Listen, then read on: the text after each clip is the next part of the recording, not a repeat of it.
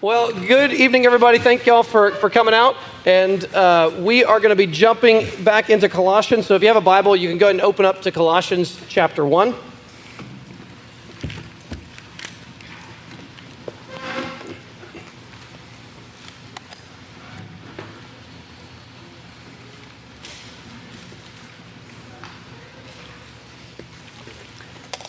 What a great passage. If you love the Lord Jesus, is going to be great as just a great reminder of who he really is. And tonight, I would say, if this is something that maybe you don't know for sure, maybe um, whether you, it's hard to tell whether you know him or not, this will be a great night to hear just another one of Paul's just masterpiece on on who Christ is. Papa was talking about maybe John 1 and Hebrews 1 and Colossians 1. Might be three of the best passages on who our Lord Jesus is. I just got to say this um, before, and I do not say this often enough, but I really appreciate Mark and, and Scott and Greg. We've been able to spend a little bit more time together in the summer.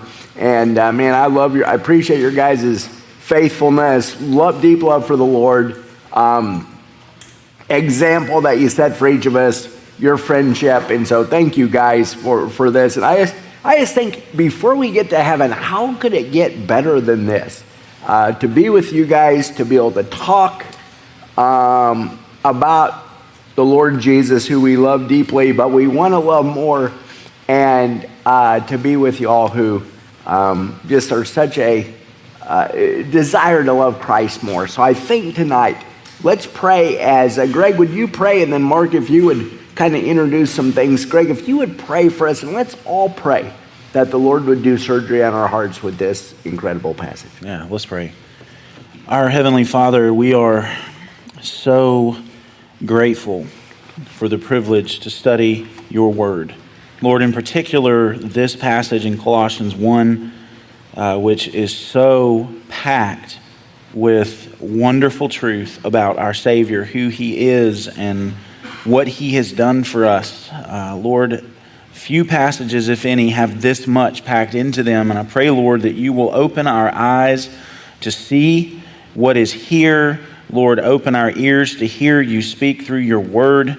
Lord, open our hearts to understand, to cherish, to receive, and to live out the things that we see tonight. Lord, help us up here to faithfully unpack the riches of this treasure.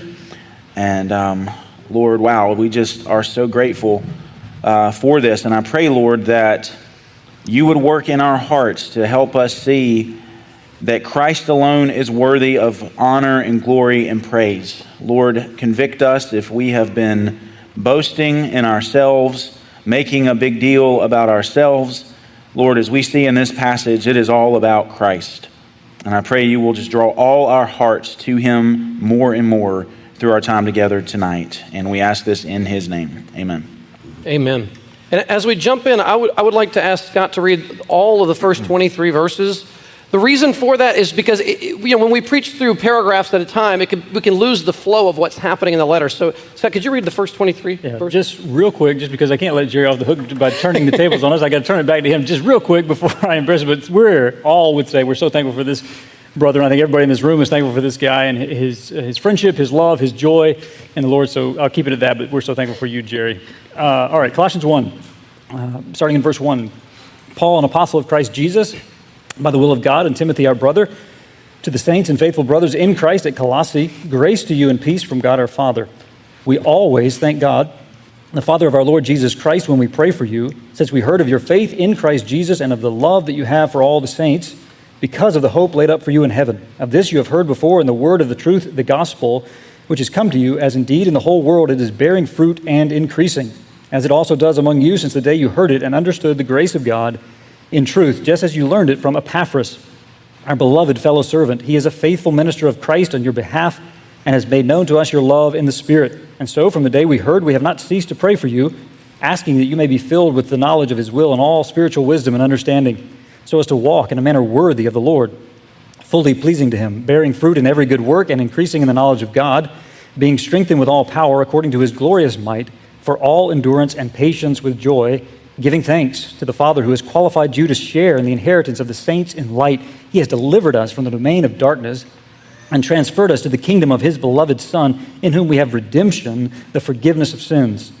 He is the image of the invisible God, the firstborn of all creation. For by him all things were created, in heaven and on earth, visible and invisible, whether thrones or dominions, or rulers or authorities. All things were created through him and for him. And he is before all things, and in him all things hold together. And he is the head of the body, the church. He is the beginning, the firstborn from the dead, that in everything he might be preeminent. For in him all the fullness of God was pleased to dwell, and through him to reconcile to himself all things, whether on earth or in heaven, making peace by the blood of his cross. And you, who once were alienated and hostile in mind, doing evil deeds, he has now reconciled in his body of flesh by his death in order to present you holy and blameless and above reproach before him, if indeed you continue in the faith, stable and steadfast, not shifting from the hope of the gospel that you heard, which has been proclaimed in all creation under heaven, and of which I, Paul, became a minister. So, if you remember last week, we said that the way this church started was not by Paul directly. Paul was preaching in Ephesus about 120 miles away. And what happened? A guy was converted named Epaphras under Paul's ministry, and he traveled up the Meander River, remember, up to Colossae, where his hometown was. And he was a new, relatively recent convert, and he led people to Christ in his hometown, and he's responsible for the starting of the church there, and probably for the church in Laodicea and Hierapolis as well. If you turn to chapter 4 of Colossians, look at verses 12 and 13, again describing the founder of the church, Epaphras. 4:12 Epaphras who is one of you a servant of Christ Jesus greets you always struggling on your behalf in his prayers that you may stand mature and fully assured in all the will of God. For I bear him witness that he has worked hard for you that's the Colossians and for those in Laodicea and in Hierapolis. Now just pause here. He starts that church in the early to mid 50s AD this letter is being written best guess, around 60 or 61 AD. So this is a few years after the church has started. The reason why that should matter is, is this. So remember at the end of the book of Acts, Paul, remember he's taken forever, but he's finally, he's been in prison and he's finally being taken to Rome. Remember? And he's on that shipwreck and he finally gets to Rome. That's how Acts ended. Paul was proclaiming the gospel under house arrest in Rome. Well, during those two years, we think the argument is strong that he wrote Ephesians, Philippians, Colossians, and Philemon during those two years in Roman imprisonment, waiting for his trial before uh, Nero Caesar. And this means, I'll get this, this is the part that, that makes immediate application to our lives. Paul has just said that Epaphras is always struggling on your behalf in his prayers that you may stand mature and fully assured in all the will of God. This guy is struggling. I think the NIV used to say he's wrestling in prayer for you. Uh, he, he is agonizing. He's, he's working hard for you guys. He wants you to be mature. Well, the evidence that that is absolutely true is that when an error started arising in the Colossian church, and we'll talk about a little bit tonight, especially over the next couple weeks, it'll come up in chapter 2, but the error isn't perfectly clear. It's, you have to kind of do some mystery. It's kind of like a, you got to put the, the, evidence together to figure out what the problem is. But whatever the problem exactly was, it seems as though there was starting to be a belief that Jesus was good and you shouldn't ignore Jesus, but Jesus was not sufficient. He was not all you need. He, all the fullness is not in Christ, it's in Jesus plus other things added to Jesus to get you all the way to what you need spiritually. And when Epaphras finds out, he's in the church, error is coming in whether it was direct or it was more uh, you know a little bit more indirect whatever it was this philosophy this false teaching is coming into the church and epaphras goes i don't have what it takes to deal with this on my own i need help I'm going to go back to the guy who led me to Christ, Paul. And right now, Paul happens to be hundreds and hundreds of miles away in Rome. So Epaphras leaves Colossae, heads up the Meander River, gets on another boat, leaves near the Ephesus port, and heads all the way hundreds of miles to Rome. Or he may have taken the road. We don't know if he sailed or, or walked. But either way, he travels hundreds of miles. Why? Hundreds of miles in the ancient world just to go see Paul so that he can talk face to face with Paul, explain the error in the church that is developing, and so that he can personally get Paul to tell him how to respond to it. And then Paul himself writes the letter. And we know he was with Paul because he says, Epaphras greets you. Well, that means he's with Paul. Paul is sending the greeting of Epaphras back to this church. So Epaphras had traveled all the way to Rome. And Paul is now able to understand exactly what's going on. Paul writes an inspired letter to respond to it, and he sends Epaphras back to deal with this error. This shows you genuine Christian love and concern. It's not about being holier than thou. It's not about beating someone up because you think you've got better doctrine. This is when error is actually hurting your friends. Doctrinal error is actually hurting people. And he is willing to travel perhaps for months and spends a chunk of his life. I don't know how much that cost. I don't know how he did it. He goes all the way to Rome to get Paul. Why? Because he needs help. And he's willing to do all that because he cares so much for the maturity of the people in that church. So Epaphras should be an inspiration to us on mm-hmm. several levels, but he, he is a model of Christ uh, in, in the little glimpses we get of him here in this letter. Scott, why is that doctrinal error? So I, mean, I was thinking about what Mark's saying here. Why is that such a big deal? Because we want it to be a big deal at North Avenue, or all churches should want that to be a big deal, like it was to, to him. Yeah, I think that Greg should handle that one right now. Greg, we'll come back. so the exactly is, what I was saying, Greg. why is the you. doctrinal error yeah, such a big deal? Yeah, like why are we? Because sometimes it has to seem like we're being nitpicky, but yeah, isn't it? Um, it's just so important what Mark's saying here. It's it's important because the only way we draw near to God, that we know anything of God, you know, salvific in terms of salvation and a relationship um, is through words written on a page.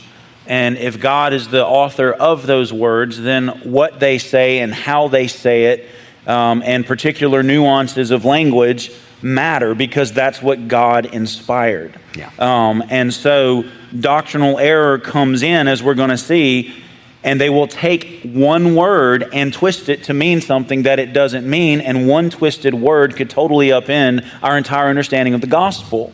Um, and one example of that, we'll jump into this one. In verse 15, we, will we'll kind of go through this uh, more uh, bit by bit, but this is, it's, a, it's a good question. When he says the firstborn of all creation, okay? What does that word firstborn mean? We typically think it's the firstborn of a family, the first child that a mom and dad have, their firstborn. Um, and you have was it, I think it was fourth century, a guy named Arius, Arius comes in and says, well, that word firstborn must mean that Jesus is a created being. The first created being that God made, and then God made everything else through this first created being, the Son. Um, and so Arius, the guy comes in, takes one word, one word, that's it, and says Jesus is not eternally God. Um, and so the church has to respond, and we have to say, well, what is the scripture actually saying? This is where you have to do nitpicky, nuanced stuff. What does the word firstborn mean? Um, in Old Testament history, um, even in the Roman world, firstborn was more a term of status than the order in which you came into existence. Um, and so Paul's not even at this point, he, he in verse 16, he's going to talk about Jesus as creator. He's simply making a statement that Jesus has a preeminent supreme status over everything. That's the purpose of the word firstborn. Um, so it can refer to someone who's born first, but it also can refer to someone who might be adopted into a family. Um, someone who's, you know, for whatever reason, an older child dies and the secondborn gets the inheritance. The firstborn is a, a term of status, someone who receives an inheritance, receives the father's authority, the father's money, the father's estate, the father's, you know, anything that was the father's, the firstborn gets that. And so it's a term of status, not a, a term saying, you know, well, Jesus was the first created being. Um, and so we have to be nitpicky like that. We absolutely have to, because if Jesus is not the eternal Son of God, then he can't save us from our sins because he's a created being and his ability to, to absorb the wrath of God and, and receive the wrath of God is limited, and he can only bear a limited amount of God's wrath. The only way he can bear all of God's wrath is because he's eternal. He's both God and man, and because his humanity is joined to his eternal, eternally being God, he can make an infinitely, an infinite payment for our sin. But he can only make an infinite payment if he himself is infinite as God. Otherwise, he can't pay for all our sin. We don't know how much sin he can pay for. Maybe he can pay for two thirds of it, but that's not enough. We got to have it all paid for. And it all hinges on is he created or is he not created? And so when it comes to doctrinal matters, we have to be, we want to be humble, we want to be gracious, we want to be charitable, but we can't yield an inch We cannot yield an inch to false doctrine because it will poison the church and it will ultimately uh, completely undermine the gospel. It will completely undermine our view of Christ, our trust in Him, our understanding of God's plan of salvation, and so much more. Let, let me jump off there. So just take a second, turn to Psalm 89. Uh, Psalm, uh, it's going to take a second to turn here, but I think it's worth seeing this. Psalm 89 is definitely a messianic psalm. It's dealing with the discouragement when the Davidic kingdom is sort of seeming to fall, have fallen apart with exile. But here, here's a, I've got to think, this is the text, or one of the texts Paul has in mind when he writes Colossians 1 that Christ is the firstborn of all creation. Look at Psalm 89. Look at verse 26. And if you're, let's start with verse 20, just so you know it's talking about David and the Davidic king. Verse 20 I have found David, my servant, with my holy oil I have anointed him. So, can we all see this is about the Davidic king, right? Now, look at verse 26. God is saying to the Davidic king, the Messiah, He shall cry to me, You are my father, and my God, and the rock of my salvation, and I will make him the firstborn. What does it mean? The next line tells you what firstborn means the highest of the kings of the earth. Now, let me ask you was David the first king to ever exist in human history? No. Was he even the first king in Israel's history? No. So, firstborn makes no sense if you're talking about chronological sequence here for David. David's not the first anything. But he is the firstborn in the sense that the, the messianic Davidic son of, of God is the highest of the kings of the earth. He's the King of kings and Lord of lords. So the, the son of David is Jesus, and Jesus has the status of being above all other kings. He is therefore called the firstborn of all the kings of the earth. This is a status title. It's not about when you were born. So it's not saying Jesus is the first created being. Paul is saying, just like the Davidic king here, Jesus is the king of kings. He's the king above all. He is over all creation because he, as the text will tell us, actually created everything. So we can turn back to Colossians chapter 1. Mark, you were going to talk about the, the Jehovah's Witnesses for, an example, um, take this in a, and usually it's the person of Christ that's attacked by these heresies often, isn't it? Yes. Yeah, no, that's exactly right. Turn, okay, we've got a couple of passages to look at that are going to be pretty familiar. John chapter 1, we've just got to go there. The opening uh, section of John's gospel is just so strong and so clear on this. Scott, can you read the first three verses? Yeah. John chapter 1. In the beginning was the Word, and the Word was with God, and the Word was God. He was in the beginning with God. All things were made through him, and without him was not anything made that was made. So, everything that was made, which means everything that's created, was made by the Word, by Jesus, which means the Word was not created, right? So, if everything that was made was made by Him, He was not something that was made. Uh, he made everything that was made. He himself was not made. So he was in the beginning with God. He's distinguished from God the Father, but he is also one in nature with God. He, is, he, is, he, uh, he himself is God. And if you look at verse uh, 14, the Word became flesh. So God the Son took on a body and dwelt among us. We have seen his glory, glories of the only Son from the Father, full of grace and truth. Look at verse 18. No one has ever seen God, the only God who is at the Father's side he has made him known. So Jesus is the one who has made known the Father, and that, that's where we get the word exegesis from in the Greek word there. The, the Son is the one who exegetes, who is the one who explains and shows us who the Father is. Because Jesus said, If you've seen me, you've also seen the Father.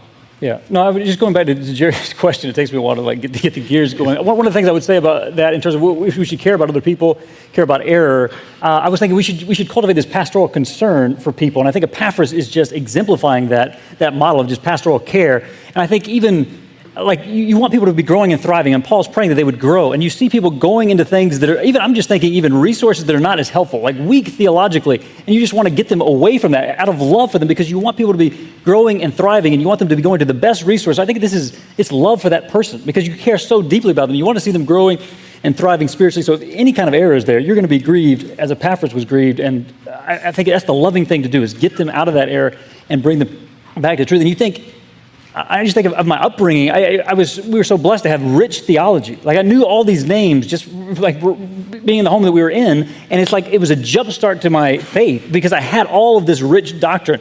And if, if we can just get people with rich doctrine, it would just help them, you know, thrive. And that's what, that's what we want to do is help people thrive. We don't want to see people drifting. That's great. Verse 16. For by this is something. For by him all things were created in heaven and on earth, visible and invisible, whether thrones or dominions or rulers or authorities, all things were created through him and for him. And we saw that in, in John 1. Greg? Thoughts well, on 16? Um, I'm drawing some of this from Voddie Baucham. I won't be able to say it quite as well as he did. But people will come, and, and, and you said this correctly, like most cults, most false teachings will get Jesus wrong, the doctrine of salvation wrong or the doctrine of God wrong. Those three points of emphasis, they, they go horribly astray. Um, and if someone comes to you and they try to say, well, Jesus was created, um, the Jehovah's Witness, they actually have their own Bible, the New World Translation, and they actually, they change what verse 16 says. You know, it says rightly in our translations, whether you got ESV, NIV, NASB, whatever, for by him all things were created. The Jehovah's Witness add a word. They say, for by him all other things were created. One, that's just not in the original language at all. Um, so that's just a false statement. But if you happen not to know something like that, just walk through the passage. For by him everything was created in heaven and on earth. So you've got two spheres here the heavenly realm, the earthly realm. Someone says, well, he just created what we can see. You know, he's unseen, so he was, well, invisible, visible, and invisible. Like the, the what we can't see, what we can see, everything was created by Jesus. And that's what you need to hammer that point home. um, whether thrones or dominions or rulers or authorities, anyone with any authority anywhere in the universe was created by Jesus. So he can't be in the category of created because he's the one who created everything in that category. So all things were created through him and for him. Um, and I, think this has might have a dual reference here because remember, when we talk about Jesus, he's the Messiah, he's also the eternal Son of God. So when God created the world, he had, um, he had in view the eternal Son of God, I think, becoming man and one day taking up that Davidic kingship by which he would reign and rule over the world. Um, and so everything that was created was created for Christ. I mean, that's huge. We don't have time to exhaust the potential of that. But he made everything and it was made for him. So it's not just in a generic sense for the glory of God, it is. It's also for the glory of Jesus.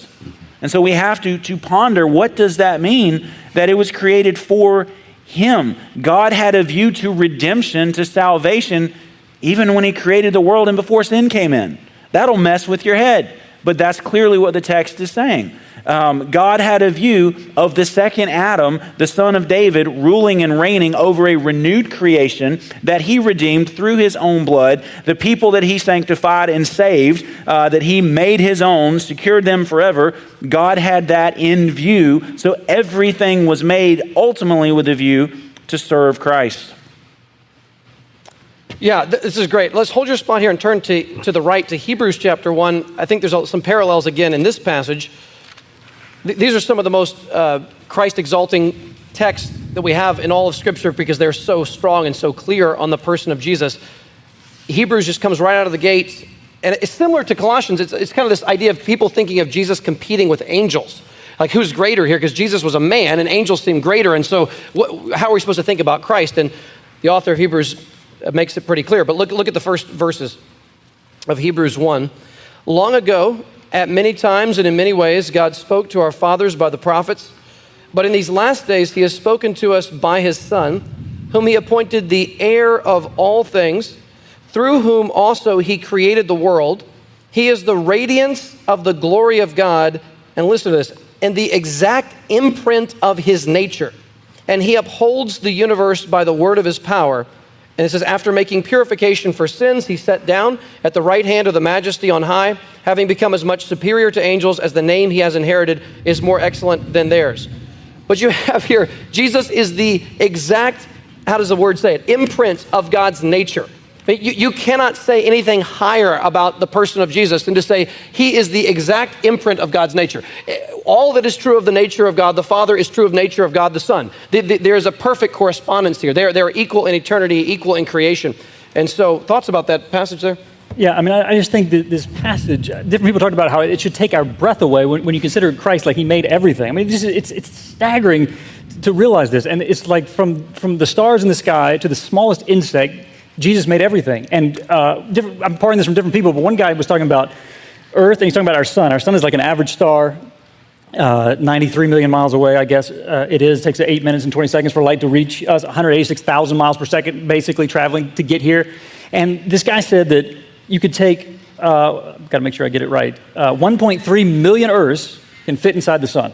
And the sun is an average star. And I, I had to look up what's the largest star, and I'm not going to pronounce it right, but UY Scuti is the highest, is the biggest, the largest star. This thing is massive. Our, our, sun next to this thing looks like a speck. They said you could fit five billion suns inside of this star. I mean, it's staggering. And I'm borrowing this from, from a pastor who said, you go to that star, UY Scuti, and you lift, you turn it over, and there's a tag on it that says "Made by Jesus." And you go to the smallest insect in the ground, you flip over the tag, "Made by Jesus." I mean, the majesty of Jesus is on display. It literally takes your breath away. And one commentator just said, that this, these things are being said about Jesus, you know, 30 years after his death. You know, how could that be possible? And he said the resurrection of Jesus is how this is possible. This is, this is evidence. This is right in the early churches going on. They're speaking of Jesus in this magnificent way. The other thing I would say is, you know, 2 Corinthians 3.18, we behold the glory of the Lord. We're being transformed. Well, the great place to behold the glory of Jesus is coming to Colossians 1 and just camping out and think, like just verse 16. And you will see the majesty of Jesus. It's, uh, I mean, it's staggering. It should stir worship who, he's reminding the Colossians who Jesus is. Do we realize who Jesus is and his awesome majesty? Yeah, don't you think every time we are outside, we ought to be once again reminded this is all made by by him or you people how amazing uh, the creation is if you're still in the hebrews text i don't know if you're still there but it says in verse 3 let me read that again he is the radiance of the glory of god and the exact imprint of his nature and listen he upholds the universe by the word of his power. So he upholds, he, he sustains the universe by the word of his power. Flip back to Colossians 1 and listen to an almost identical thought in Colossians chapter 1, verse 17. In 117, it says, And he is before all things, so he existed before any of creation existed. He is also sovereign over the rain as well as the thunder. And it says, He is before all things, and in him all things hold together or consist. All things hold together. Almost identical. So in one in Hebrews 1, he upholds the universe every moment by his word. He speaks the universe not just into existence, but he continues it in existence moment by moment. Here it says, in him all things hold together. And it's like, you remember deism back in the uh, 18th century? I know Benjamin Franklin and Thomas Jefferson, maybe some of them were closer to the deistic perspective. The idea was God was very detached from everyday life. And you know, the millennial generation was guilty of moralistic, therapeutic deism, the idea that God is sort of out there somewhere. He may be concerned about the major events of your life, but he's largely detached from how you live day to day. He's just kind of up there somewhere, a happy figure in the sky, not intimately connected to your life. Well, the Colossians says Jesus is upholding the universe every moment by his word, which what that would mean is literally what holds the molecules together, what holds everything, all the matter in the world together at every moment is Jesus personally speaking it into existence and, can, and sustaining it, which is, I mean, this is, a, this is a claim that is so staggering. It's so like beyond what you can even imagine. That what we're basically thinking, we, we need to probably turn the speakers up, right? Thank y'all for doing that. Gonna try to outspeak the rain here which Jesus is holding up by the word of his power right now. I mean, seriously, this is, this is not a claim just that generically a God up there is doing something. It's the claim that a man who lived in Galilee in the 30s AD, uh, that he is the one who is actually right now sustaining the world. And so I, I, I, think we're used to sort of speaking generically of God up there. Like, you know, God, we, we, we believe in God. No, no, no the Galilean carpenter named Jesus of Nazareth, that guy who lived back then, he is right now, according to Scripture, sustaining this building, the, the storm, the clouds outside, our bodies, uh, our, our heartbeat right now is being controlled by him directly. I mean, these are claims that either a madman is making in the Bible or they are actually the truth. But, but it's incredibly radical what's being said here. And it sets it apart, um, what Scripture teaches from deism, because deism basically. I think I just, there we go. Okay, deism basically says that God kind of wound the world up like a clock, stepped back, and it's just going on its own. The picture that you're describing is of a God who is intimately involved with every aspect of his creation at every moment. I mean, and, and it's, it, should, it should stagger the limits of our, our imaginations to think how many molecules are there in existence? How many atoms are there that make up those molecules? And you start going subatomic and all. He holds a universe full of that in existence at every moment, and not just the things individually, but all that those things are doing woven together in the different structures that they make into our bodies and our blood and water and, and metals and rocks and grasses and, and everything. Like he, he gets it and holds it together at every level at which it exists. Um, that is not a God who is distant. That is not a God who is unconcerned. You know, we wonder, does God care I mean, if, you know, Jesus used the illustration, the birds of the heavens, you know, they don't worry about what they're going to get, and, you know, his, your heavenly Father feeds them. I mean, let's expand out. He, he keeps molecules in existence.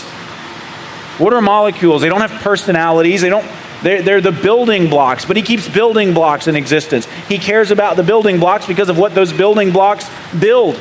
Um, and so you just think about the fact that he holds everything together at every conceivable level. Yes, he cares about you. He cares about your life. He cares about what's going on with you because you are made in his image. Of all that God made, you and me as human beings, we are more of more worth in the sight of God than anything else that he made. And so he holds it all together and takes a special a special amount of attention on us. And that should just blow our minds. Yeah, let me just what ties into what you're saying, Greg. Let me just read this quote from one, one of the commentators. He said, "All things," talking about verse 17, emphasizing his total sovereignty and complete control over all creation. How encouraging to know that the eternal God who sustains the entire universe is also watching over you. No detail of your life is too small for his concern. No circumstance is too big for his sovereign control. And I just thought the application from 17 would be it should be an encouragement to pray. Like how we should take it to God and pray. I mean, He's controlling everything in the universe, and we're worried about this small little thing. And we can just we can take it to we can cast our cares on Him. And it, it reminded me of George Mueller, which I, I think of George Mueller in prayer. And I heard this story about him recently that I never heard before. He, he was running this orphanage, uh, relying on God never asking anybody for money. So he had all these responsibilities. And somebody came to him and says, George, like, how are you so joyful? How are you not worried? Like, how are you living like this? And he said, well, th- this morning before breakfast, I rolled 60 things onto the Lord. He just cast 60 things. I mean, it, I mean, how many times have we rolled that?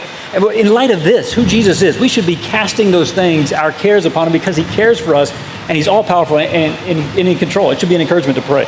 Well, I think I want to say that I think I heard, um, I can't remember where I saw this, but, you know, if, if he can hold the molecules and the universe together in line, which said, do, why should we worry that he can't hold us together in the stuff we're going through? Mm-hmm. I mean, he, he keeps a universe in which we're like infinitesimally small.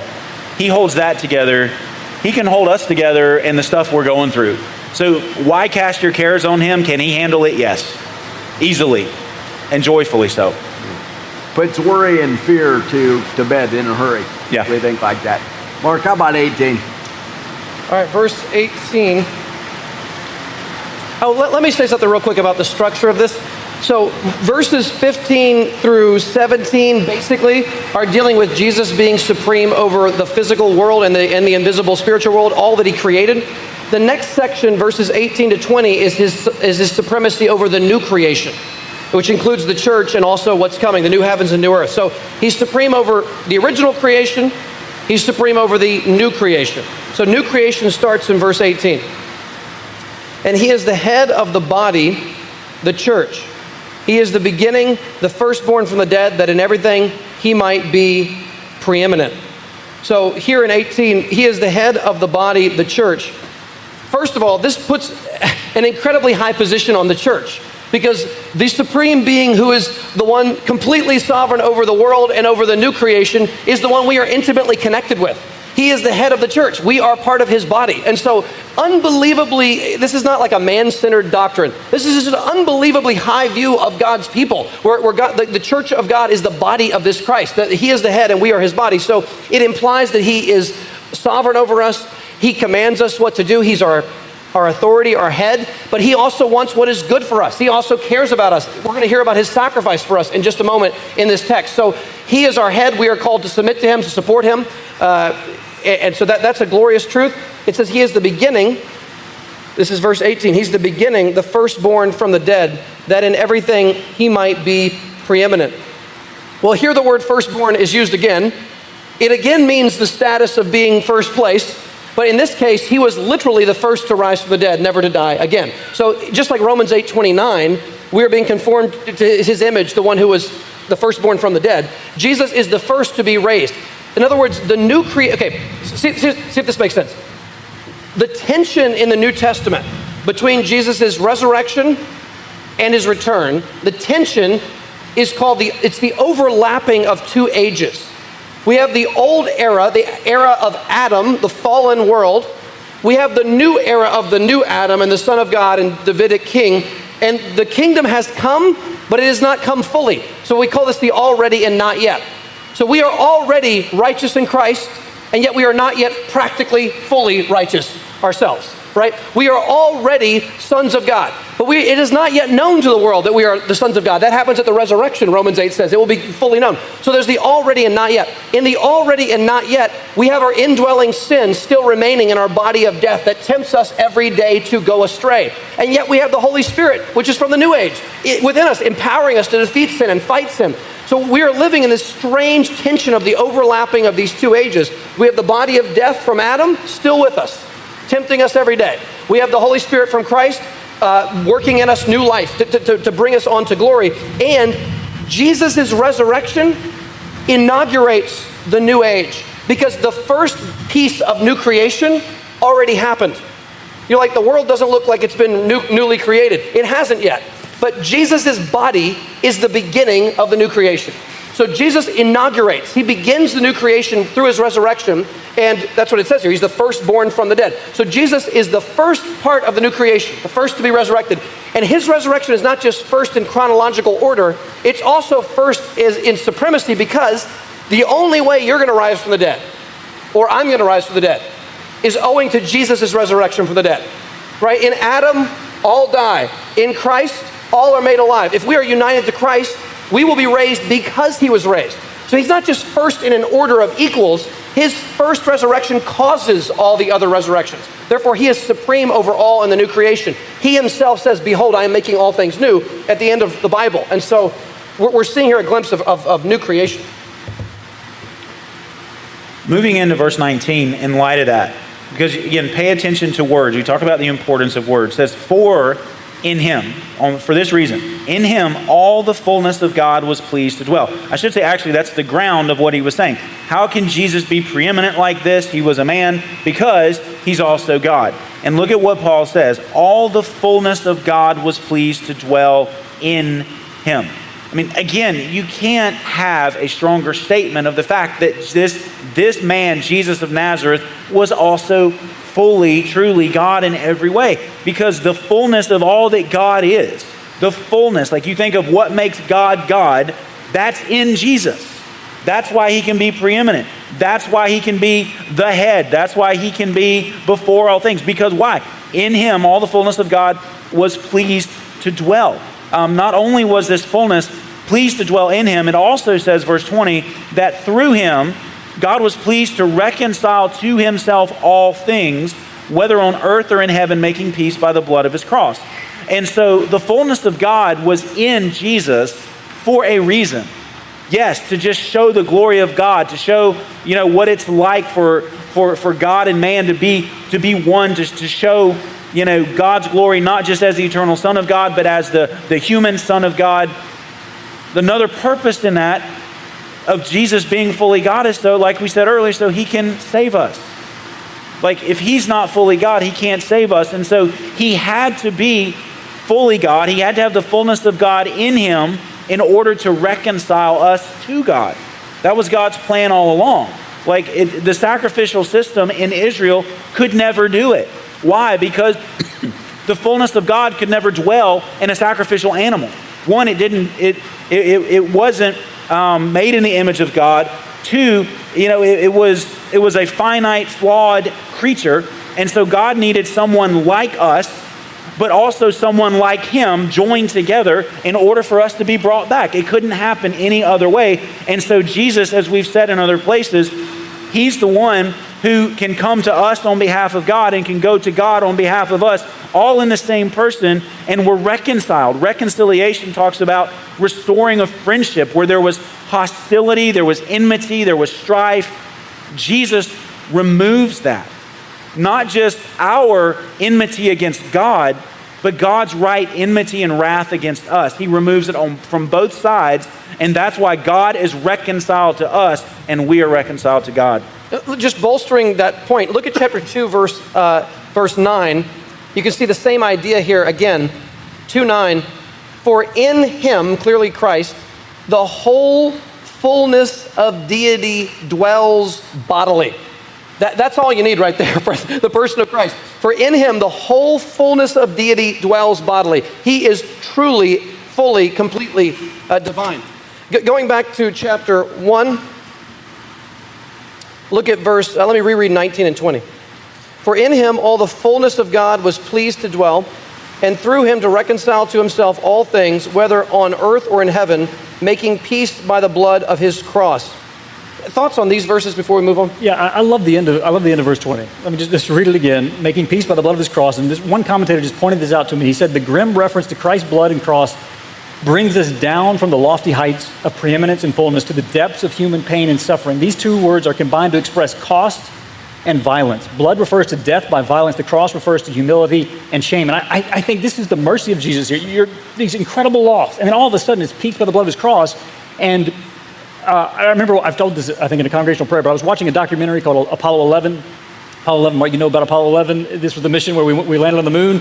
Buzz Aldrin and Neil Armstrong stepped on the moon, but they found this 70 millimeter footage uh, that they didn't know it was there, and it's, it, they've transferred it to digital. It looks absolutely incredible of the launch uh, of the Saturn V rocket. It looks amazing. I'm sitting there watching this thing and just stunned by it. 1969, you can see these guys in high def, and they take off. You know, this massive rocket. They're going to the moon, and I think I'm just reminded of the, the majesty of Jesus. Like He's made it all. But as they were going around the dark side of the moon, I just thought, Jesus came. He came and saved us. And it was like the majesty and the mercy of Jesus ignited in my soul, just praise. And I think we got to combine those two things.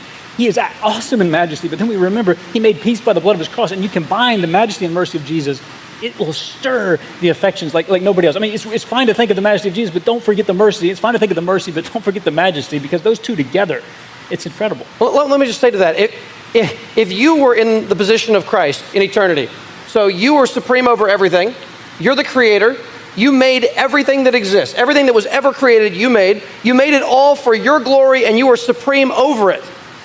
And then your creation also rebels against you. In how many of our stories would we end up on a cross? Like that, that's not how my story would end. My, my, story ends with, all right, we'll start over. Let's just get rid of all these people and do something else. But in, in God's story, He creates all, He's supreme over all, and then He suffers more than all. He's on a cross. He's dying in place of us. So just the contrast between supremacy and His death on the cross, so putting those two things together, that, that's a, a powerful thing. It's good when you get to verse 21. And Scott, you had a great question that we'll talk about on the tables uh, here in a minute. But and you who were who once were alienated and hostile in mind, doing evil thing, doing evil deeds, he has now reconciled in the body of flesh by his death. Scott, in those questions, you said, why is it important that we really, every once in a while, go back to before we were justified? There, there's something about that. We need to remember those days, don't we? Yes. Oh yeah, def- definitely. We, we, we got to remember those days. Uh, I think it's just uh, when you're going to preach the gospel to yourself, I just think you've got to think the whole picture. You've got to think of where, where you were and, and where Christ has brought you. I mean, it just it stirs to, to remember both both sides of it. Uh, we were utterly lost. The whole point of appreciating how lost I once was, one commentator said, is to realize the wonder of being found. And I, I go back to Voddie Baucham, who, who, gave a message on Psalm 51. I've gone back to it over and over again, at least in my mind, this portion of it where he talks about going home to South Central Los Angeles. He, he became a Christian as a freshman in college. He hadn't gone home, and he goes home, and he said he was driving around. He just he was reminded of all his sin, like of, of, all his sin of his childhood. He said he had to go home, he had to go away in, in a corner. He said he had to weep by himself. But he, then he said, he said, you can't have the memory of my sin. He said, I won't let you take it. Why won't he let you take it? He said, because it reminds me of God's grace. Like, it reminds me of where I was. He said, where I never want to be again. He said, like, I'm not who I ought to be, but hallelujah, I'm not who I was. It's that, yeah, I can't even talk about it, but the combination of those two things. I mean, I think just regularly what my life would have been like had Christ not intervened, what my life is now, it just is such a good, healthy thing for the soul to stir affections for the Lord, to remember these things. And Paul loves to do this contrast, one commentator said, and I just think we should cultivate this in our own lives. It's three startling terms alienated, hostile in mind, doing evil deeds. And no matter how, what kind of a nice guy or girl you were before you became a believer, that's our description. That's who we were. We were hostile. We did not um, submit to his law. We couldn't submit to his law. We couldn't please him in any way. And the reconciliation that has now taken place through Christ is extraordinary. Any other thoughts on 21? How about 22, Greg? 22, yes. Um, look at the second half of the verse. It says, We've been reconciled for what end? In order to what? Present you holy and blameless and above reproach before Him. God wants you to stand before Him holy and blameless, set apart, consecrated to Him with no charge of blame whatsoever. That's God's purpose in reconciling you to Himself through Christ. And again, only because of Christ can we have the hope of standing in the presence of God. Like everybody, uh, so I'm not gonna say everybody, but so many people out there. I mean, and we've said this before. You ask them, why would God let you into His heaven? Why would He let you stand before Him? You know, that is a good question to, to put before people if you don't know if they're a Christian. You know, if you were to die and, and go and stand before God and God asked you, why should you stand before me? A lot of people are not going to give the right answer to that. Well, I tried to live a good life. You know, uh, I kept five out of the Ten Commandments sometimes. Um, you know, they'll give all kinds of answers. But the only answer that is sufficient, the only way God is made, is in Christ. Um, he is the one who makes us stand in the presence of God holy and blameless, which means accepted. I think this might be an indirect way at getting at justification. Um, the, the perfect righteousness that we need in the presence of God is not going to be found in us, it's only going to be found outside of us in Christ. Um, and I think Paul might have that in the back of his mind. I can't say that for sure. But if we're going to stand in the presence of God above reproach, meaning there is no charge, no charge anyone can make against you. We can make a lot of charges against ourselves, um, and other people could too. But if we're going to stand before God and not have any charge made against us, the only way we're going to do that is if we stand in Christ. Because all the charges were put on him. And he took every last penalty, every last punishment on the cross that we deserved, so that when we're before God, we don't have to fear something being brought out that we didn't think about. Oh, I missed that one. I just lost my eternal life. It, it can't happen if your hope's in Jesus. Mark, can you finish this off here before we um, gather around the tables? Yes, verse uh, 23. He says, So we will stand blameless and above reproach before him, if indeed you continue in the faith, stable and steadfast, not shifting from the hope of the gospel that you heard, which has been proclaimed in all creation under heaven, and of which I, Paul, became a minister.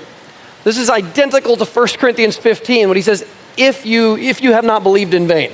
And so again here, the, the final sign of conversion, of course, we can have assurance in the here and now, but the final ultimate sign of assurance is that we stay trusting Christ to the day that we die. Jesus said, Those who endure to the end will be saved, and no one else. We believe in the perseverance of the saints, that God preserves his own. If we are truly born again, we will consist, we will persist in our walk with Christ, not perfectly, but truly throughout the rest of our life. We will never shift away from the gospel, and we will finally die in Christ if we truly know him.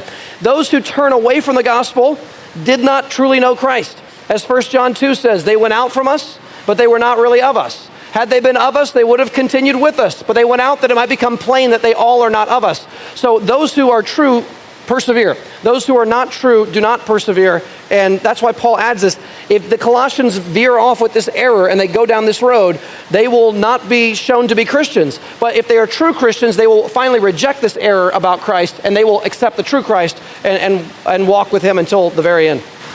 Good. Scott, can you close this? Any final thoughts and then to pray?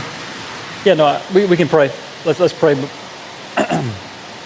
Heavenly Father, what an incredible passage of Scripture uh, that we just got to barely sort of dip our toes into. This incredible passage of Scripture. Uh, help us to remember the, the majesty of Jesus. He's, he's created everything, the, the largest star to the tiniest insect. It has a tag on it made by Jesus. Help us not to lose sight of the majesty of Jesus, to remember who He is.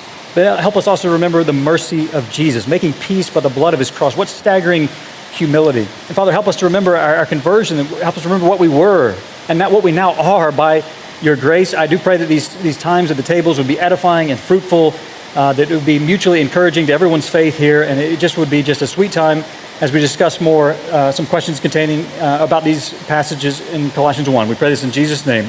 Amen. Amen. All right, we've got about three minutes, four minutes, and then we will start our discussion at the tables. Thank you, guys.